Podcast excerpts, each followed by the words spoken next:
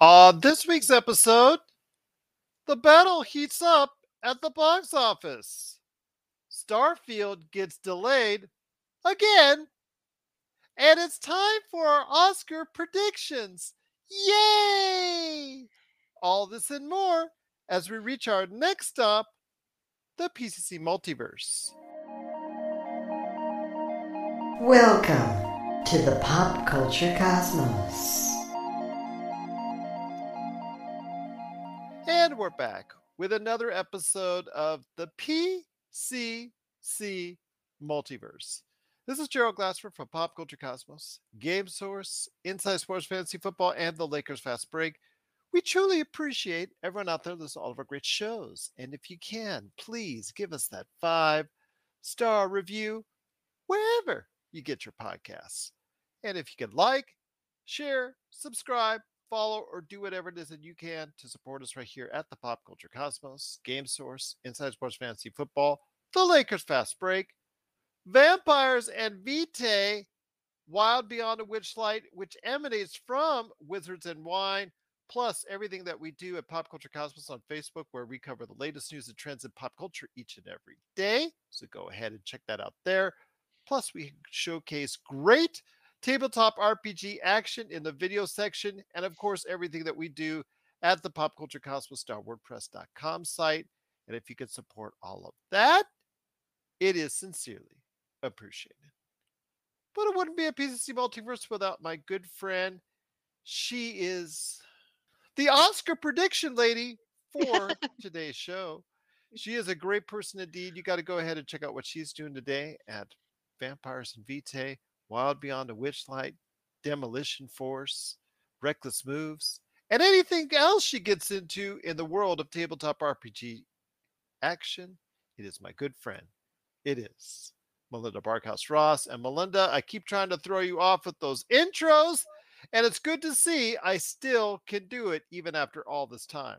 I must still to this day stifle laughter because I know that that is a no no in the intro. There can be no laughing here, sir. But yeah, no, I love your intros. They're great. I'm trying. I'm trying my best. You know, I know you worked with the best over course of 20 years. So if I'm like at the bottom of the list, at least somewhere near the bottom of the list, oh yeah, and there's that guy that I worked with at the Pop Culture Cosmos. Right. There you go. I feel honored. But we've got a great show lined up for you. I will say that TJ Johnson will be appearing on the show. He had some thoughts on The Last of Us episode 8, plus thoughts on Creed 3. We're hearing a lot about Creed 3. In fact, I'm going to drop some news for you right now. Amazon is talking to Michael B. Jordan about expanding the Creed universe, not only for more movies, but television shows, the whole nine yards. I wonder how Sylvester Stallone feels about that. But hey, you know what? There you go. Expanding out even further based off the success of Creed 3. So more power to him. And I'll tell you what, he's going to talk about Creed 3 and also as well The Last of Us episode 8 as we head into the season finale. So I know he's going to have some thoughts on that as well coming up in a future episode. But first up, my friend, we're going to be talking about some good things as well, including Starfield delaying again, Mandalorian episode 2, Bob Iger's new direction for Disney, and of course our Oscar predictions. But this weekend, on the eve of the Oscars itself, Creed 3 goes in as the current box office champion here in the United States, but there's some contenders to the throne. Looks like Scream 6 may pull out a win. It's projected to do right around 40 to 45 million if all goes well domestically and another 20 to 30 million worldwide. That could really help and boost that horror genre but also as well 65 with adam driver based off of 65 million years ago they land on a planet with some dinosaurs and uh, it's got some spaceships that he was on it crash landed kind of weird something there's a kid there and yeah I, it just kind of does not look like it's adam driver's best movie ever the reviews on that are kind of tepid but you know what got to go for that paycheck while you're still a good name out there and Champions with Woody Harrelson, directed by only one of the Farrellys. It's Bobby Farrelly. So I'm not sure you're going to get all the Farrelly comedy that's in there. So I know the reviews on that have been eh as well. But your thoughts on 65 Champions and Scream 6 for this weekend at the box office? I think that 65 it is 100% a let's just Adam Driver decided he needed to make some money, and that's why they made the Yeah, film. it's got a 41 on Metacritic, one of the worst reviewed movies of this year. Sure, I, and it's only March, so there's still lots of time to lower that bar. Um, but this seems like a movie that would be a fun movie to go to, just to switch off the brain, just to sit down and hopefully be a little bit entertained. Grab yourself some popcorn, some peanut M and M's, almond if you can't have peanuts, and uh, just kick back and, and enjoy. I really do think that there, there's a place for even terrible movies in our lives. Okay. Champions, from what I'm seeing and, and some of the stuff that I've seen on social media, is going to be a, a successful movie. I think a lot of word of mouth stuff is going to come uh, with that it one. didn't get much one. higher on the Metacritic scale. It's got about a 50. Yeah, I feel like that one is going to be a word of mouth movie, and I think that it's to do reasonably well. And sorry, I can't remember which. Scream 6. Scream Six, right? That. Ghostface coming to get you. Watch out, he's right behind you. Here's a piece of information for you. How far into the first Scream movie do you think I got? Uh, maybe to the part where Drew Barrymore answers the phone and she's talking a little smack. I don't know who's talking about this. Probably where he indicates that he's right outside or in the Yeah. house. I, I, she goes running like down a street or something or a driveway, doesn't she? Yeah, Yep. I made it. I made it that far. So that's what I know about the Scream movies. She gets killed and then ends up doing her own talk show. How about that? Uh, you know, that's uh, that's very good character development right there. Yes, absolutely, absolutely. Mhm. But yeah, uh, it Scream Six, uh, the rebooting the fa- the rebooting of the franchise was actually a master stroke for the movie company to go ahead and do that because there was a thirsting for Ghostface to return. So we'll see how long this lasts. If this does well, of course, Scream Seven is going to be around the corner, but I have a feeling it's going to be the, like the last time where they did the screams, then it started to fade, so they put it on the shelf for a decade or so, and then they're going to do the same thing again once the numbers start to fade. Yeah, I feel like this is something that is a I I don't know that phenomenon is the is the right word, but I'm going to use it anyway. Uh, like a phenomenon that happens with horror movies, where you can have these, you know, sequels to movies that go on to infinity, as long as people are willing to to pay the price of admission to get in and uh, and check out these movies. So it's kind of cool that you know a, a series, franchise, IP, I don't know, whatever you want to call it, that started in the 90s, you know, is still relevant today. I I think that's pretty cool. Absolutely. I'm looking Mm. forward to seeing what will happen this weekend at the box office. It's cool though. We talked about it in a upcoming episode as far as our spring preview, which we have recorded in advance, where we mentioned some of the movies upcoming that we're interested in and excited for. And I noticed this weekend slate was not one of them. So No. I will say that Scream Six Champions, which again is Woody Harrelson's coaching a youth basketball team and supposedly a comedy slash drama that again mediocre reviews but melinda saying good word of mouth may hopefully come from it. So we'll see what happens there. In 65 where adam driver crashes on a planet with a spaceship and he's uh, what 65 million years ago with the Mhm. dinosaurs that are trying to eat him.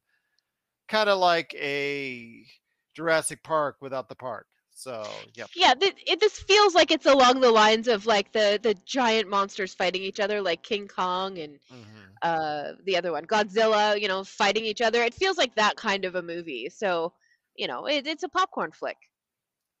I think a lot of people will wait to streaming to catch it, but Mm. we'll see what happens though. It is the box office, and I agree with Melinda. It looks like a weekend where you might want to just go ahead and just for some light popcorn fare, either 65 champions or go ahead, Scream for Scream 6.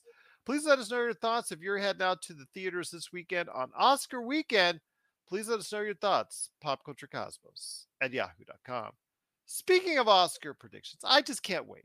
I just can't wait. I can't put it at the back end of the show. I can't put it at any other point of the show.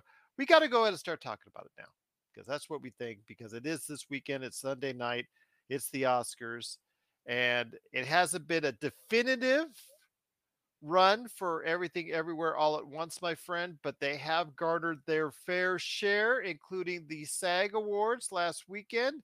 So it is something that we're looking for as far as them, that movie and all the stars and and the, possibly the directors, of the Daniels are inclined to go ahead and be favorites for it. I will say.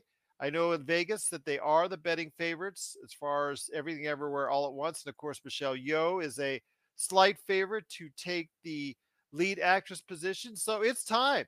It's time for us at the Pop Culture Cosmos to talk about exactly who we think is going to win the major awards at the Oscars on Sunday. So your thoughts first up. We'll save the best for last. We're going to start with actors in a supporting role. As my daughter says, with Angela Bassett, Hong Chau, Kerry Condon, Jamie Lee Curtis, and Stephanie Hsu. I think there's no doubt that Angela Bassett, as according to what I heard and what my daughter keeps saying around the house, Angela Bassett did the thing, and she's going to be doing the thing when she picks up the award on Sunday. Yeah, so I'm on uh, ABC.com and they have a, a poll going on where you can go and you can make all of your Oscar picks.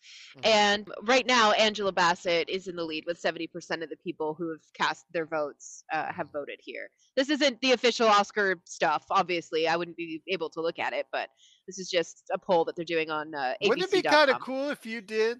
Just kind of hacked in there and got all the secrets. Could you imagine? Mhm. Could Oh, you man. imagine? Oh, man. man. Best actor in a supporting role. Who do you got in this one? This one is going to be kind of interesting because Barry Keoghan, Kihei Kwan, Judd Hirsch, Brian Tyree Henry, and Brendan Gleeson are all involved in this one.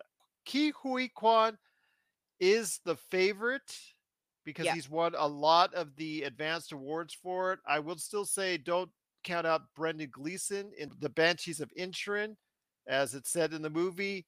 I think that he had an outstanding performance, and I really love him as an actor. He's really, truly one of the best that that's ever been as far as what he's done over the years. But I think Ke Huy Quan for Everything Everywhere All at Once has been a definitive leader by winning the majority of the awards. Yeah, and that's reflected here in this poll. Uh, it looks like Quan is uh, in the lead with 66%, and Gleeson is number two. So, you know, your your thoughts are exactly correct here. But personally, I'm going to go with Gleeson. I, I think he's gonna. I think he's going to be a surprise of the night. Okay, fair enough, fair enough. Want to ask you this on Best Animated Feature? You've got Guillermo del Toro's Pinocchio, Marcel the Shell with Shoes On, Puss in Boots, The Last Wish, The Sea Beast, and Turning Red. You know we love ourselves some Turning Red, but Yeah. Guillermo del Toro's Pinocchio has won the majority of the awards, including a special Animators Award for the Animators Award Show recently. So I have a feeling that that's going to take the top prize. Your thoughts on Best Animated Feature? Well, I watched the Pinocchio movie, and it's very good. It's excellent, and so I've picked that one as the winner. But right now, ABC.com has uh, Pinocchio and Puss in Boots: The Last Wish tied with 45% of the votes votes between them. Mm. Yeah. I'd still think Turning Red for me. Turning Red would be my pick, but I have a feeling that it's going to be Guillermo del Toro's Pinocchio. Uh, that's the one that's been leading all the advanced awards. So we'll go with that one. Best actor in a leading role. So best actor for you, Austin Butler for Elvis, Colin Farrell for The Banshees of Inisherin, Brendan Fraser for The Whale, Paul Mescal for Aftersun, and Bill Nighy for Living. I think this is Brendan Fraser's comeback vehicle. People have gotten on that feel good train for him, even though Austin Butler, everybody's been saying wow for Elvis. Colin Farrell did great in the Banshees of Inisherin. I think this is Brendan Fraser's award to lose. And ABC.com disagrees. They have Austin Butler in the lead with 53% of people who've taken this poll uh, picking him as the winner. I'm with you though. I think it's uh, it's the renaissance of Brendan Fraser. I think that uh, he's been welcomed back with open arms, and I think people are just delighted and thrilled to see him again and see him as much of him as we've seen. And I'm with you, Brendan Fraser, on that one. Best actress in a leading role. Here's the one that everybody's talking about with the controversy right here. Got Michelle Yeoh with Everything Everywhere All at Once, Michelle Williams for The Fabelmans, Andrea Riseborough for To Leslie, Ana de Armas for Blonde, Cate Blanchett for Tar. I really didn't think Ana de Armas's performance for Blonde was some of her best work. I really liked her in Blade Runner 2049.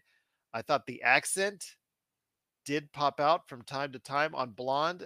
I, I couldn't. I barely got even through. Eh, I barely got two thirds of the way through to Blonde because it was such a mean spirited movie. I really thought it was not a very good movie at all.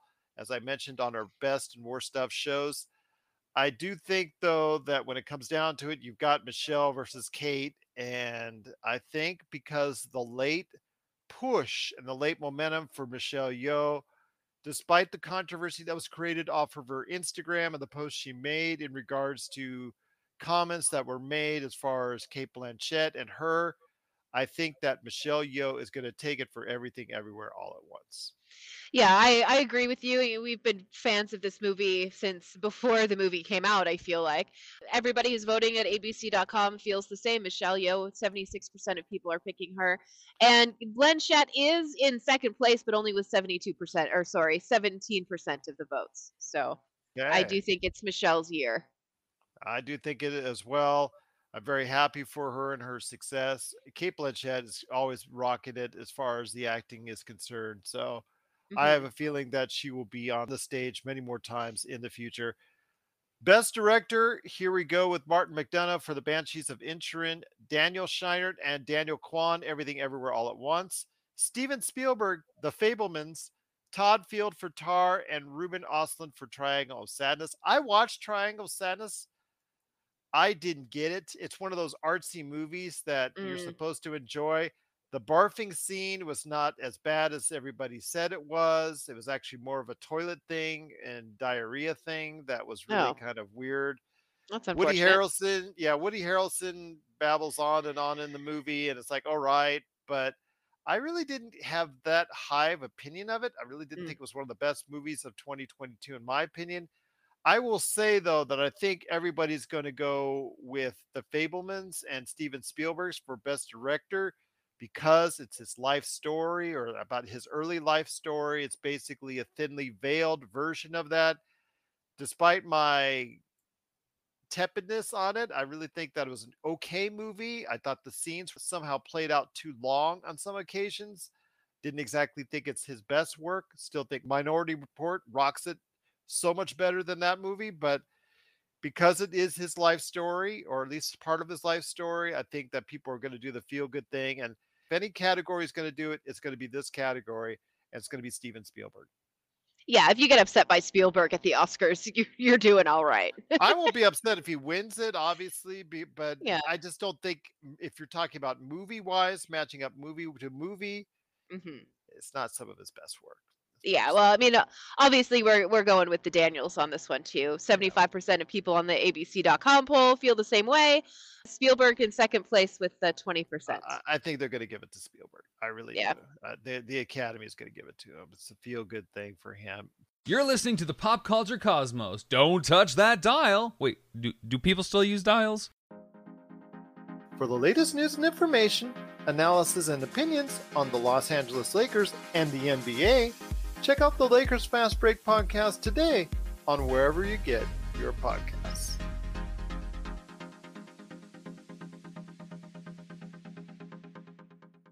Last but not least, it is the and I'm just going to say right now for foreign movie, I think All Quiet on the Western Front. I thought the movie was all right. Visually, it's very good.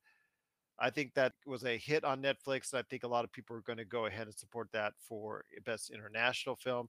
So for best picture, All Quiet on the Western Front, Avatar: The Way of Water, The Banshees of Inisherin, Elvis, Everything Everywhere All at Once, The Fabelmans, Tar, Top Gun Maverick, Triangle of Sadness, and Women Talking. So there's the candidates, my friend. I think we both know what we are liking. I think the favorite is there, Everything Everywhere All at Once, because it has such momentum. Each of the other films, for some reason or another, has not been able to keep up the momentum. It has won the awards as a movie by itself already. So I'm going to go with Everything Everywhere All at Once. Yeah, absolutely. And I think I know they expanded the this category. I can't remember what the reasoning was. It's ratings, basically to include some box Ah. office hits. So Right. Top Gun Maverick, people are going to be watching it to see if Top Gun Maverick or Avatar: The Way of Water gets in there as far as winning it. That's why they increased. Let's not say it's because we wanted to make sure we included more worthy contenders. Blah blah blah blah blah. They want to get some box office hits in there so people will recognize that even more and maybe even stop to see the Oscars itself. Right, yeah. Well, I mean, I I just don't think that this category needs to be this big. I I really don't. I really don't. Um, sorry, it's not. I know, but I really don't. I, I, I just I think it's so bizarre that Maverick is an Oscar nominated film. It was a great movie. It was, and it was a good sequel, and it was great to see you know the Maverick character back on the screen. But I just don't know that it's an Oscar worthy film. I'm not poo pooing the movie. I said I liked it, so don't at me for that. But honestly, does that need to be on the Oscar list for Best Picture? I again, uh, for me, it'd be better than Avatar: The Way of Water because uh, that was just yeah, it's there. Avatar, I mean. Yeah Mm. that that argument can be made as well but at least that movie has some kind of innovation or or technology something or other um you know attached to it and cameron had to wait for so long to be able to do more avatar movies for technology to catch up with what he wanted to do and what he needed to be able to do for the films and and stuff like that so you know th- that i can understand i i'm just i don't I don't understand Maverick being a being an Oscar nominated movie. It's, m- am I am I low key a movie snob? You are high key a movie snob, but that's why we love you here as part of the PCC multiverse. So But I'm not that person. I promise. no, I'm kidding. I'm more of a movie snob than you are. I'm just joking. I'm just joking, indeed. But we're, we're both picking everything everywhere all at once. That is Yeah. the the favorite, I think. But again, if any of the categories, I'd say the Daniels will probably get beaten by Steven Spielberg and maybe Cate Blanchett with Tar. So we'll see what happens. But it is the Oscars coming this Sunday. If you have thoughts, any predictions on exactly who you think will win the Oscars, please let us know. Pop Culture Cosmos on social media or popculturecosmos at yahoo.com. You're listening to the Pop Culture Cosmos. It's Gerald Glassford coming right back at you here at the Pop Culture Cosmos. I know my guest is excited to talk about this as it gets closer and closer to the end of season one of The Last of Us, the hit TV series that has gotten everybody across the world all up in arms. Probably what is now being called by everyone as the greatest video game adaptation ever. It's been such an sensational series.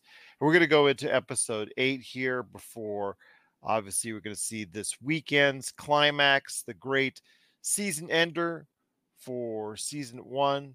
But first, my guest, TJ Johnson, of course, you know him from his many appearances here at the Pop Culture Cosmos, is going to answer me a question. So, my friend, before we get into The Last of Us episode eight, I have a question for you. All right, shoot.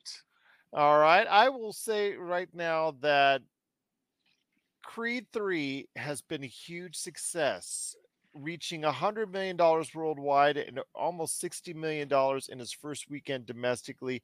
A huge hit by any standards, especially for a series which technically you could say it's on its seventh movie. So, Yeah. being that the case, this is also the third in a trilogy of movies that has been part of Michael B. Jordan's life for now. So he directed this latest one, and obviously, when you get to a trilogy, you're going to get to a lot of cases sometimes diminishing returns. But in the case of Creed 3, it's such a huge hit. We Yeah. might go on and on and on, just like Rocky. Yeah, yeah, yeah. I'd be going to Creed 7 here soon.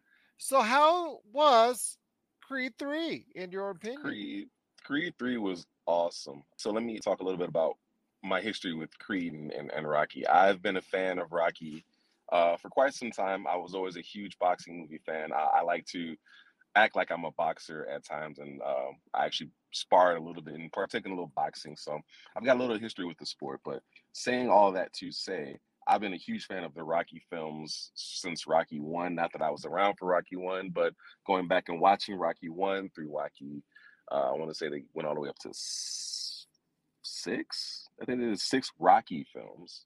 No, how many Rocky films did it? Was it six? I think it was six. Was it six? Anyways. I thought it was four. No, I, actually, you're probably right. It's probably a six. Yeah. You know, actually, I, I think it might have been. I think it might have been five. No, I think it No, was. it's six. five. It's five. Yeah. It might be five. Is it yeah. five? I- Okay, point I'm gonna go check. I'm gonna check that out. I'm gonna check. Yeah, yeah. You fact check, fact check me. I don't, I don't want to be incorrect here. But point is, I've watched them all, and I feel like there were five. Um, with Rocky Balboa being the fifth. It, it is. uh No, it is six because you got It's six. Okay. All right. Yeah, Rocky Rocky uh, Balboa, 2006. Yes. There you go. All right. That's So what. it's, that's where winners are. actually You- nine. This is actually the Oh. ninth. Ninth. My goodness. So it's still going strong. All right. So nine films and I've watched all the Rockies and I was very, very skeptical. I was very skeptical when I heard that they were doing a uh, a generational film, if you will, um, and and or a legacy film, I should say, in Creed, right? The when Mhm. Creed first came out. When I tell you that Creed as a legacy film was the best legacy film I have ever seen, and I love Tron Legacy too. I thought Tron Legacy was awesome. Um, but Mhm. Creed was by far the best legacy film I've ever seen. To have these characters continue on in this generation in the way that they continued on and to continue to, to tell the story of Rocky and how what this one man helped accomplish helped shape, shape the destiny of so many other people, I thought was incredible. Michael B. Jordan was phenomenal, is phenomenal as Adonis Creed or Adonis Johnson, depending on when, which movie you're watching. So I, I absolutely adored. I thought the first one was just was perfect. The way the Rocky theme hit at the very last fight, the way that they didn't they used the past, but they didn't stay in the past, and they was more by using just a quick quick image of Apollo Creed to get uh, Adonis back up. It was incredible, incredible, incredible. So the second one, not as good as the first one. I have to be the I have to admit that I, I did not like the second one nearly as much as I enjoyed the first one. So I walked into this one with bated breath because I was I started to get a little excited. I heard some of the stories about how you know it was anime inspired as far as the fight scenes and and it, it got me curious because you know you can see a fight scene so many different times and you know I, I've I've watched them all from uh, Cinderella Man, all the Rockies to uh, I think even Jake Gyllenhaal had had a boxing movie at one point. So which there was nothing right home. My point is you've seen enough fights where it kind of gets not repetitive, but you're used to seeing Rocky get pummeled for you know two or three rounds before he decides to to show up and actually block and throw a jab, right? Mhm. It was hard to imagine how they were going to find a new way to stylize and show these fights. I was a little concerned about that, but with the anime style, eh, anime inspired fighting, it actually looked really really cool. So I enjoyed the story. I enjoyed uh, Adonis and learning more about his past and who he used to be. Um, I enjoyed Jonathan Majors. He's just it was just it was it was a great it was a great great great movie. I do plan on seeing it again. I don't I, I thought one time was going to be enough. I, I need to see it again. So great great great great great great great movie. I really liked it. Awesome. And surprised. and so it looks like there will be a tenth film in the It needs to be. Rocky Creed series. So I, I you, you just can't stay away from the money if you're the uh, movie industry. So it's obviously making uh, quite a bit of money still, even at this point. Uh, and just it's great to see two of the, uh, I guess, most desired actors in Jonathan Majors and That's what I'm Michael B. hearing. Jordan. Yeah, that's right now on the planet. Uh, you know, just yeah, obviously facing off against each other. But my gosh, you know, those two right now are, I mean, the scripts are coming their way, that's for sure. I've heard they plan on working together many many many more times. Yeah, I, I, I would not doubt that. They they obviously have great chemistry together on screen. Thanks for checking out the PCC, you know, the pop culture cosmos. We'll be back in one moment. Action Figure Adventure is back with season two, and we're going further than ever before, checking out more toy stores than ever before, and seeing more incredible, iconic, and noteworthy pieces than you could possibly imagine. Once again, Jay grapples with how to build the ultimate action figure auction to support critically and terminally ill kids in need. Along the way, we'll chat about Holy Grail figures, perfect action figures, and showcase some incredible toy collections. Action Figure Adventure Season 2 Before we head on out, though, speaking of great chemistry on screen, it is The Last of Us, which everybody is talking about besides Creed 3. And mm-hmm. that is the episode eight, which just appeared on the air, which is again so funny as we remarked because you and I already know what transpires in the video games, but it's so oh, funny to see all the reaction videos, all the reaction articles, and all the reactions on social media from individuals who have not played the games and have watching this re- essentially for the first time. So you're seeing them uh, as far as Ellie and Joel encounter a group that uh, I guess likes to eat. Let's just put it that way. Uh, le- led by a, oh, guess it's a strangely religious sect led by David, who in Mhm, the video mhm. game was played by the voice of Nolan North, who we know from as the voice for Nathan Drake in the Uncharted series, another Naughty Dog favorite, actually my Naughty Dog favorite. Both are awesome games uh, series, uh, so I don't want to dissuade anybody on that. But Uncharted, as you can see behind me, is probably just a little, little bit better in my eyes. But I will say though that when it comes to this episode, it's another compelling episode. Even if you have played through the games, it has been a great journey your thoughts on episode eight and a very uh, munchy munchy time, so to speak, with uh, the cannibals in episode eight. Oh goodness, where do you start with this episode? Uh, there was so much that was going on. I think, I think the the first and foremost is obviously playing the game and having absorbed all of that. What I can appreciate about this show is kind of giving us enriching my experience. And here's what I mean by enriching my experience. In the game, at this portion of the story, you encounter David and you encounter um, his buddy. Was it James? I want to say played by, uh, and and and the show is played by Troy Baker, who, fun fact, is actually the voice of Joel in the show. Little, little, Mhm. little, little pop culture cosmos trivia for you. So the nice thing about this particular episode is that you get to enrich your game experience by kind of expanding upon who this this little group was because when we found them when we found them in the game we didn't really know much about them. We just knew david and and james and we got to see their home and and kind of that aspect of it but we didn't get to know anything about the characters so in getting to this episode uh, which was a- an extremely extremely dark. Uh, I want to be really clear. This was this was some grisly TV right here.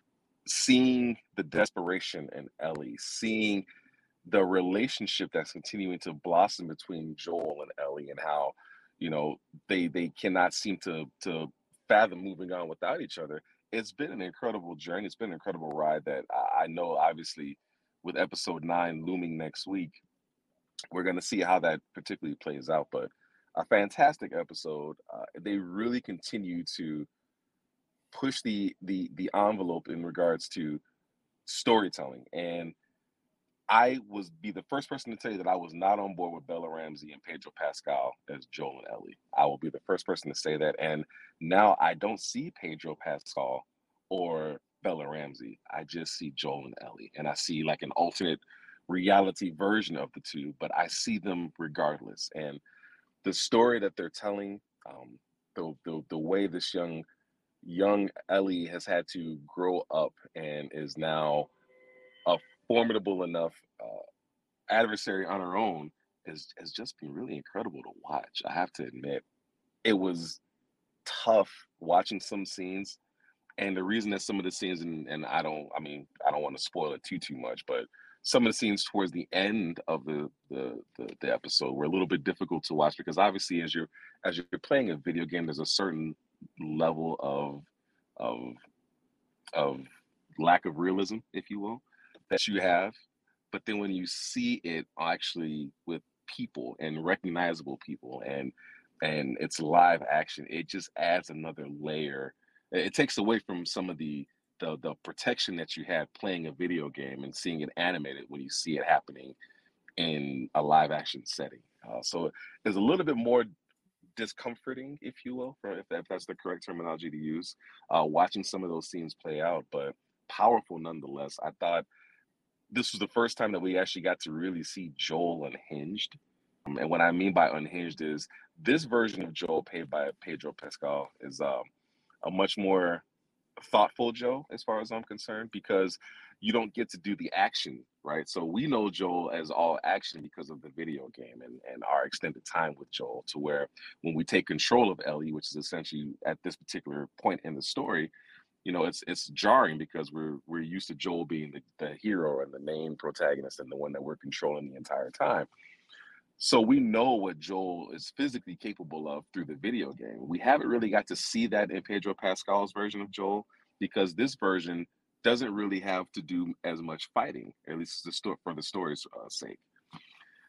So it was very, uh, I thought it was actually pretty cool to see Pedro Pascal kind of really show what this Joel in this universe is about. You know, it was hinted at that he was a bit of a monster, but you didn't really see it. You didn't really know. Well, after this episode, you know exactly how far he's willing to go and how hard he's willing to go. And what's even better, what's even better, and when they say this is a perfect video game adaptation, this is about as perfect as it gets. You could literally almost go frame for frame with this episode, with some of the dialogue, with the, some of the action beats, frame for frame, and it is almost a one for one recreation of those scenes. It, it, it was really fun to watch there was one scene that was missing that I would have enjoyed to see, but I can understand for the sake of the story, it not happening. And that was when Ellie and David had to fend off hordes of zombies or hordes of Zeds or walkers, whatever they're called. I think they're just called infected. I, I probably infected.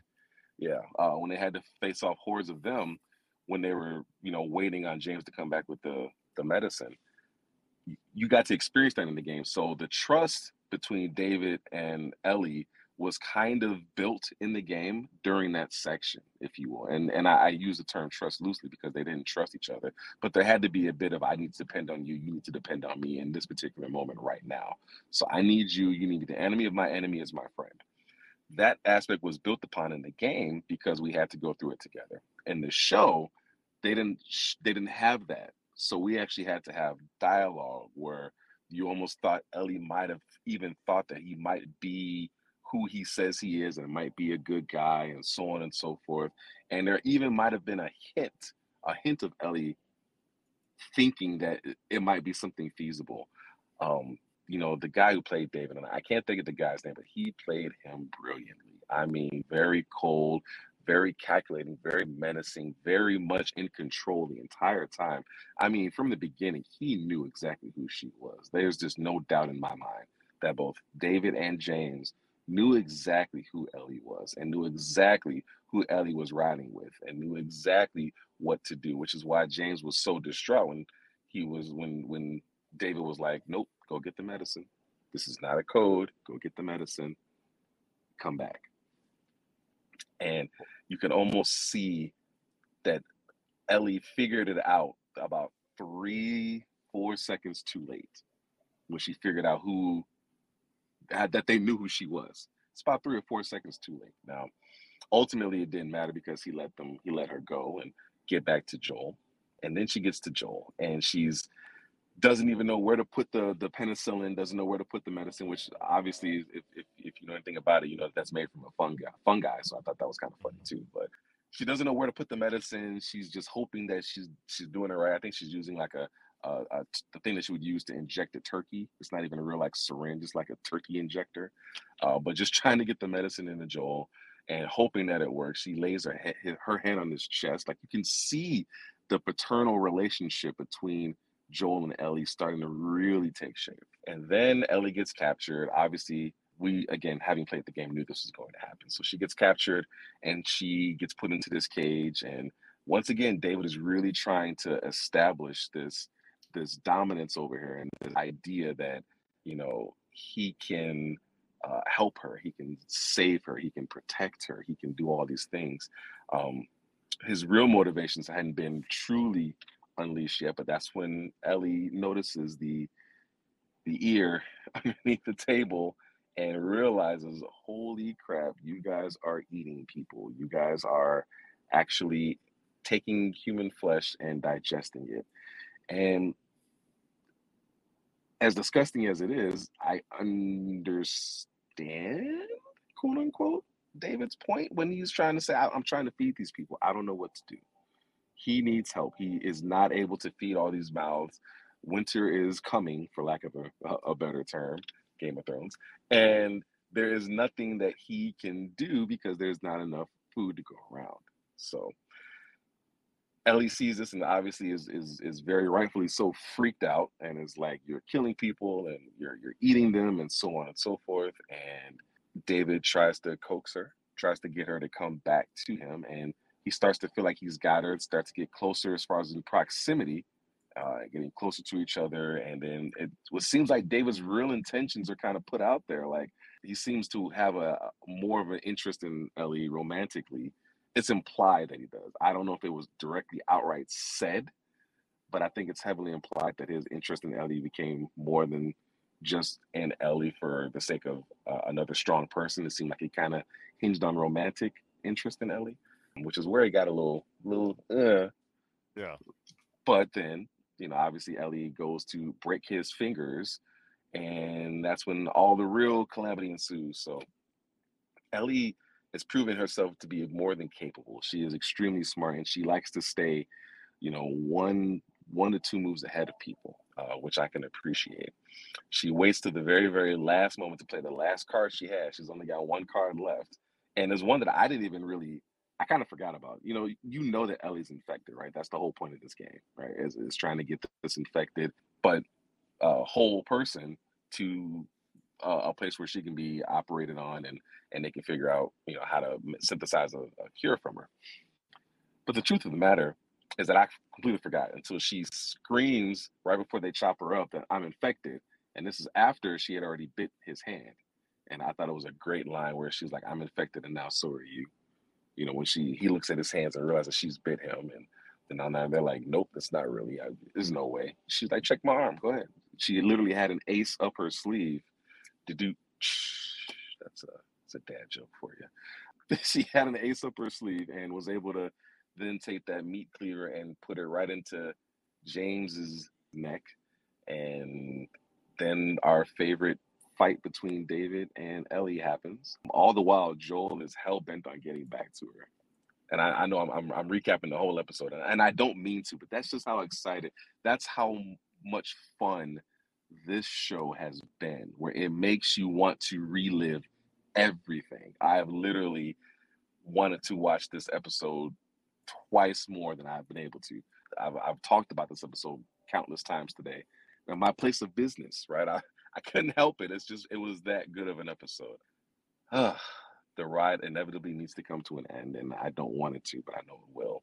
Uh, but this has been an incredible, incredible show, an incredible series. The showrunner, Craig Mazin, Neil um, Druckmann. Neil, what's Druckmann? Thank you. That's his last name. He's actually co-president of Naughty Dog or something like that. Um, But he's the creator of the Last of Us He's the series. creator. Yep, Yes. created the Last of Us series, and just an incredible, incredible, incredible show that they put together. The fact that they've had these like little callbacks and having the guy who played Joel be in the movie, be in the show, and the guy who played Joel's brother being in the show, and uh, the, the actual voice of Marlene being Marlene in this show. I just thought it, it was just very, very well done uh, with nods to the game and, and nods to the people that know the story. And uh, I, I'm excited and heartbroken that it's coming to an end next week.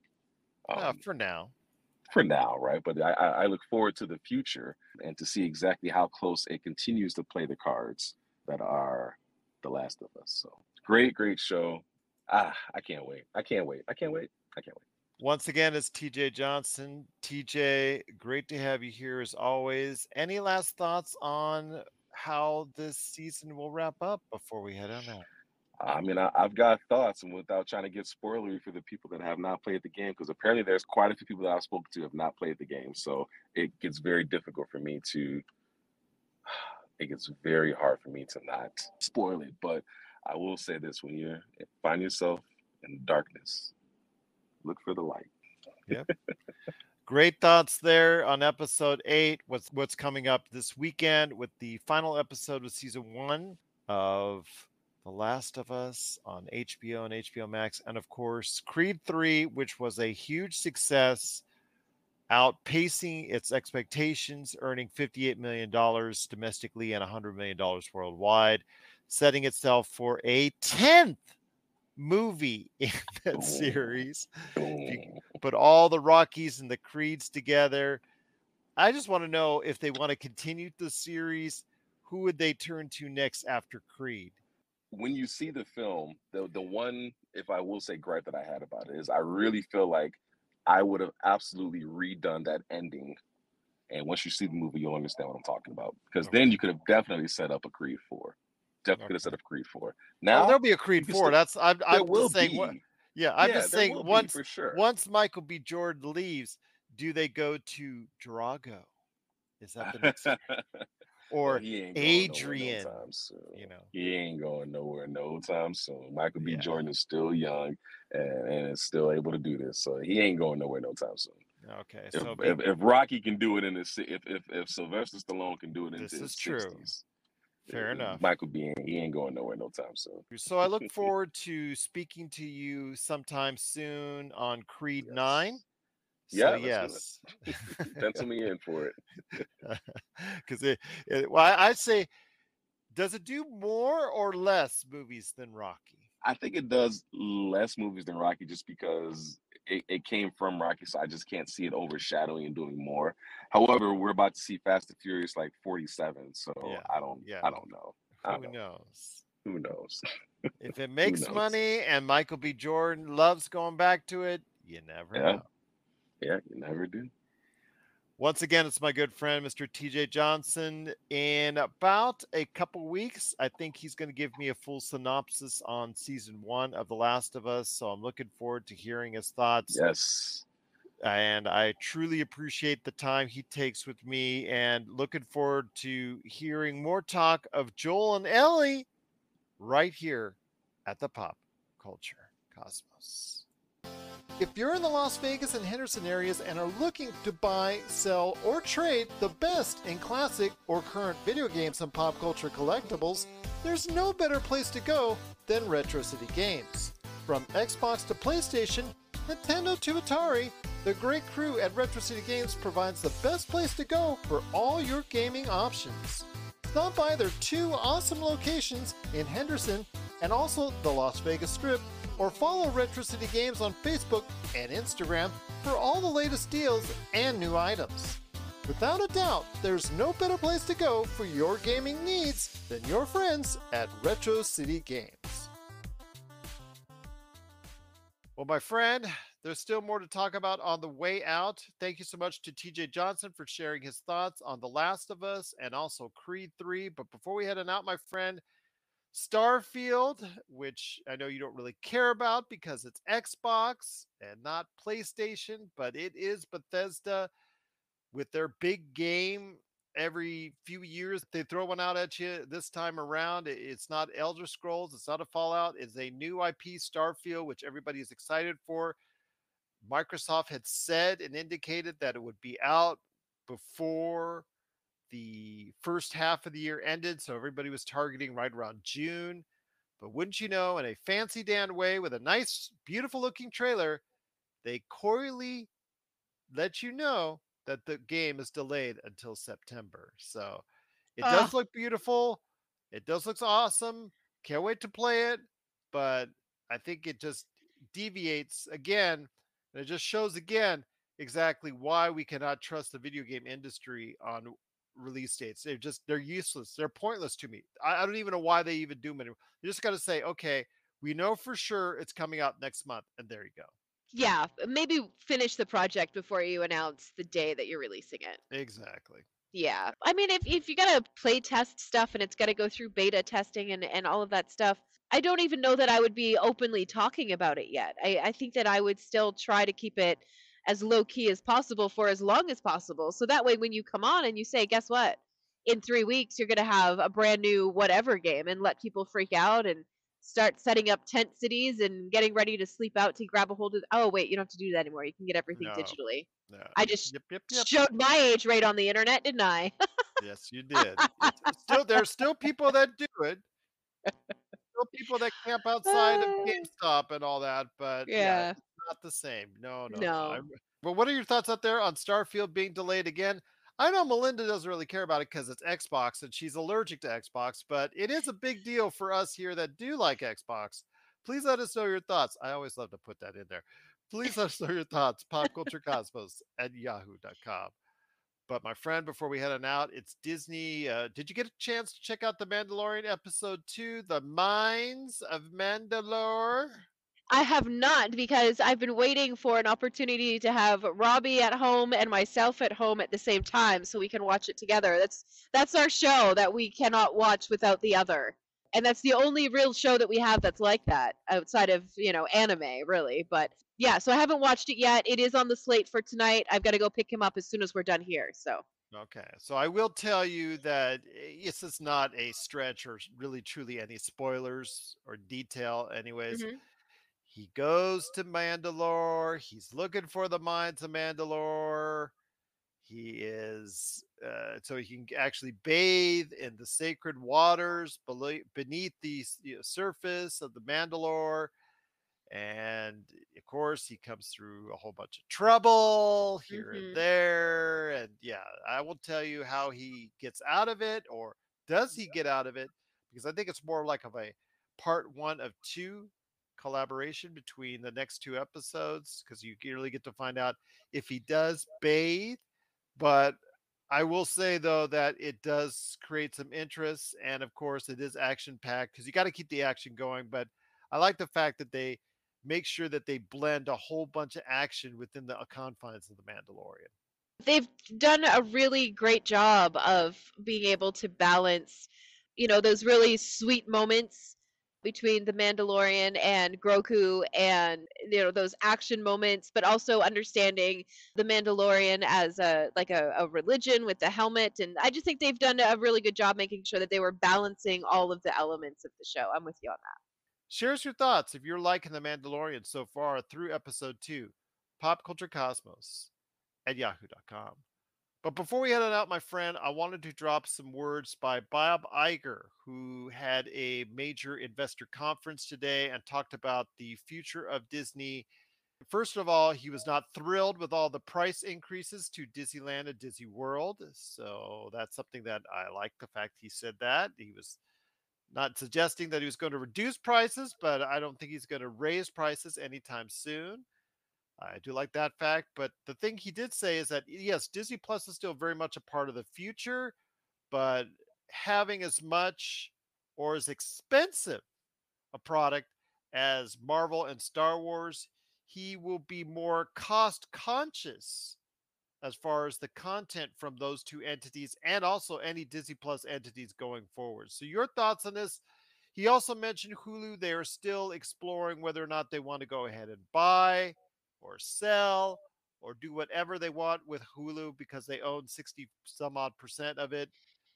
I want to hear your thoughts on this because, again, this could mean to less content, was what I was trying to get at as far as what he was saying for Disney Plus, which is a concern to me because the less content for adults aimed at adults on Disney Plus could mean the less viewership and the less subscribership for Disney Plus going forward.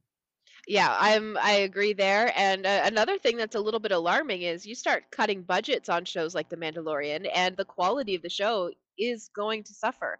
That's the alarming part of the statement for me is when the accountants get involved in trying to make an entertainment entity, be it a show or a radio show or a podcast or a television show or, or what have you. Uh, as soon as you start talking about clawing back on some of the budget of that stuff, quality is probably going to start to suffer a little bit. And that is not what you want to hear right now from Disney Plus. No, not at all. It gives me a little bit of a pause for concern. And I, I've agreed with Josh in the past that they have put out too much Star Wars and Marvel for their content. And I agree, especially with all the Marvel stuff that they threw out there on movies and, and what we saw with uh, all the stuff that they threw on Disney Plus. Some of it was extraneous. Some of it they could have actually enveloped into other stories as far as introducing some of those characters instead of having Mhm. their own standalone projects. I think that it led to a, a downturn in quality. I mean, uh, some of the Disney Plus shows in and of themselves were not exactly fun to watch all the time. Uh, I am concerned also as well with what Bob Iger said in regards to seeing things in the Marvel Cinematic Universe for the third and fourth time because it does mean for like another Thor and for other things out there that we've seen a second or, or a third of already that we probably won't be seeing that in the future because he thinly veiled shot that he made at Ant-Man and the Wasp Quantumania because he said he thinks that the Marvel Cinematic Universe- Universe is not going to include many third and fourth iterations of a character arc in a movie that you'll be seeing sometime going forward. And I think that might be good in the long run, but if you're a fan favorite of some of these characters you would like to see again on the screen, you may only see them in a joint venture like an Avengers going forward. Well, you know what though, in, at this point in in the late phases of the Marvel plan, that might be smart thinking, really, mm-hmm. because you don't know at this point really know which of these new characters you're introducing to the majority of an audience for the very first time. And you just don't know which ones are going to land and which ones are going to hit right. So, not planning to have, you know, three, four movies based on these characters that are as of yet untested with a general audience is smart. I think that's good planning. However, I don't think it should be taken off of the table that if one of these characters do pop and really resonate with audiences, so you give them a part two and they're still hungry for more, you should be able to just go ahead and, and make a third or a fourth movie with a character that earns the ability to do that. I don't think it should be implied. Maybe Bob Iger's right. He would love to see fresher stories in the universe with the X Men, Fantastic Four, Blade, and less of the mainstays until you get to an Avengers. Hopefully, you can bring most, if not all, back. Were those other entities like the ones coming over from Netflix, like Daredevil Born Again? I wonder, are we still going to see with this cost cutting measures possibly being in place for Disney Plus from Bob Iger? Could we still be seeing 18 plus episodes for Daredevil Born Again? And it was just announced that The Punisher, Jon Bernthal's The Punisher, will be a part of that series. So it's interesting to see how much of it, or if at any at all, will be cut under Bob Iger's vision for Disney. Just give me Luke Cage. Give me a movie. Give me a Luke Cage movie. I loved that show. That show was so well done at Netflix. And if you if you didn't watch it, um, please give it some time because it's so good and it's wonderful and it's well acted and the music and the story is oh the twist the twist in the show is so good you scream when you get the twist. At least I did. Um, so you know, I would love to see uh, more Luke Cage, and I would love to see multiple Luke Cage movies. That's a character that I really enjoyed when the show came out. So But you might want to let Bob Iger know that. I have a draft. I'm gonna send it over to you of the strongly worded email. Okay. you can let me know. Uh, and there's some parts where it may be too strongly worded, and I don't want to come across as just you know aggressive aggressive. It's gonna be passive aggressive, or it's not correct. Okay. Do it or Alright. else. How about that? Yeah. That'll be the byline. P.S. Do it or else. Do it or else. Yeah. What are your thoughts out there on Bob Iger's recent comments on the future of Disney? Are you happy that he's concerning himself more about costs and we'll see better quality things from his words going forward for Marvel and Star Wars and the Disney Plus empire? Please let us know your thoughts. Popculturecosmos at yahoo.com. Well, my friend, it's been a great show. Cannot thank you enough for stopping by. I know you have Robbie Ross, the beloved husband, to go get on the way. But any last thoughts before we head on out? Yes, everything, everywhere, all at once. I knew you were going to say that. I Yep. just knew it. yeah, it. it's gotta be right. Like it has to be. It has to be. It's just gotta be. It's just gotta be. Although you will be hearing me at Disneyland screaming "No!" on Sunday night on top of the Matterhorn. And that will upset me most because Everything Everywhere All at Once to me was the best film of 2022 and should Yeah. be the winner for the Oscars on Sunday. Yeah, I am with you a thousand percent on that one. So for Melinda Barkhouse Ross, this is Gerald Glassford. It's another beautiful day in paradise right here in the PCC multiverse. We thank you for listening. And here's hoping you have yourself a great